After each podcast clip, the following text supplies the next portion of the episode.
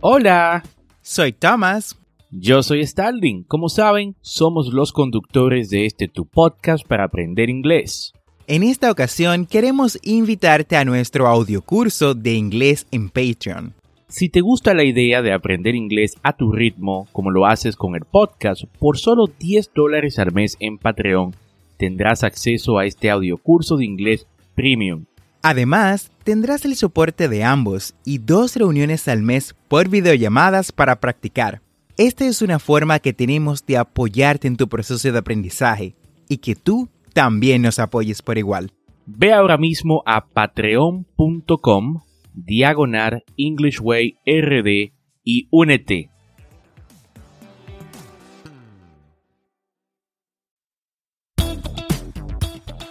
Bienvenidos a English Way RD, tu podcast para aprender inglés con Tomás Martínez y Starling Santos. Y en cada episodio te ayudarán en tu meta de hablar inglés enseñándote frases, expresiones y gramática de una forma divertida y fácil de entender.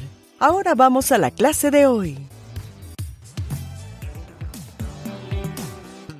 Hola, hola, bienvenidos a English Way RD. Como saben, este es tu podcast para aprender inglés. Y bueno, este podcast es para que tú le saques el mayor provecho y lo puedas escuchar cuando, dónde y cuántas veces desees.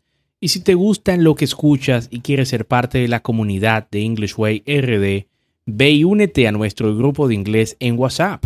Solo busque el enlace, grupo de WhatsApp en las notas y nos vemos dentro. Y bueno, en el día de hoy, Tomás Martínez no va a estar conmigo eh, por situaciones personales, no va a poder hacer el podcast hoy, pero he preparado un tema que sé que le va a encantar y le van a sacar el mayor provecho. El tema se titula eh, Cómo entrenar tu cerebro para pensar rápido en inglés. Sé que a veces ya llevamos meses, años estudiando inglés y no logramos coordinar las ideas para pensar en inglés, sino que tenemos que estar traduciendo y luego eh, buscando las palabras correctas para decir algo en inglés. Y hoy te voy a dar tres pasos súper simples para que puedas entrenar tu cerebro a pensar más rápido en inglés. Y vamos de inmediato con el primer paso. Va a ser un episodio rápido que va a ir directamente al punto. Así que Iniciemos. Paso 1. Paso 1 es inmersión. O sea, rodéate del idioma tanto como sea posible. La inmersión significa que estás escuchando y leyendo la mayor cantidad de inglés posible.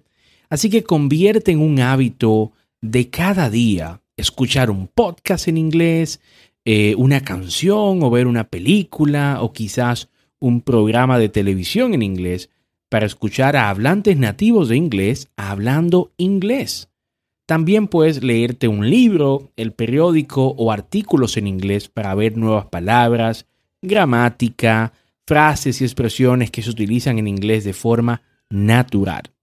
Cuando te sumerges e-, en inglés, vas a entrenar inconscientemente a tu cerebro para procesar información mucho más rápido y de esa forma vas a utilizar esta nueva información en el futuro. Segundo paso. Deja de traducir. Sí, sí, ya sé que lo he dicho muchas veces, que traducir no te ayuda mucho, pero debo seguirlo diciendo. Cuando traduces, estás haciendo mucho más trabajo del que de verdad tú necesitas para hablar inglés. Y bueno, esto de traducir no mejora para nada tu capacidad para pensar en inglés. Así que en lugar de utilizar un diccionario bilingüe, utiliza un diccionario monolingüe para buscar la definición de nuevas palabras. Además, cuando identifiques una nueva palabra, asegúrate de usar esa nueva palabra en una oración o en contexto, de modo que recuerdes cómo usar esa palabra y pienses en ella más rápido cuando tengas que hablar en inglés. Y eso nos lleva al paso 3. Usa tu inglés. Si no usas tu inglés de manera regular, nunca vas a ver mejoras en tu capacidad para pensar en inglés. Cuanto más uses tu inglés en forma hablada y escrita, más rápido vas a ver mejoras en tu capacidad para pensar en inglés. Así que usa tu inglés escribiendo todos los días o hablando con alguien ah, todos los días para usar los nuevos conocimientos que aprendes. Esto también te va a dar la oportunidad de ponerte a prueba y ver tu progreso en tu capacidad para pensar más rápido en inglés.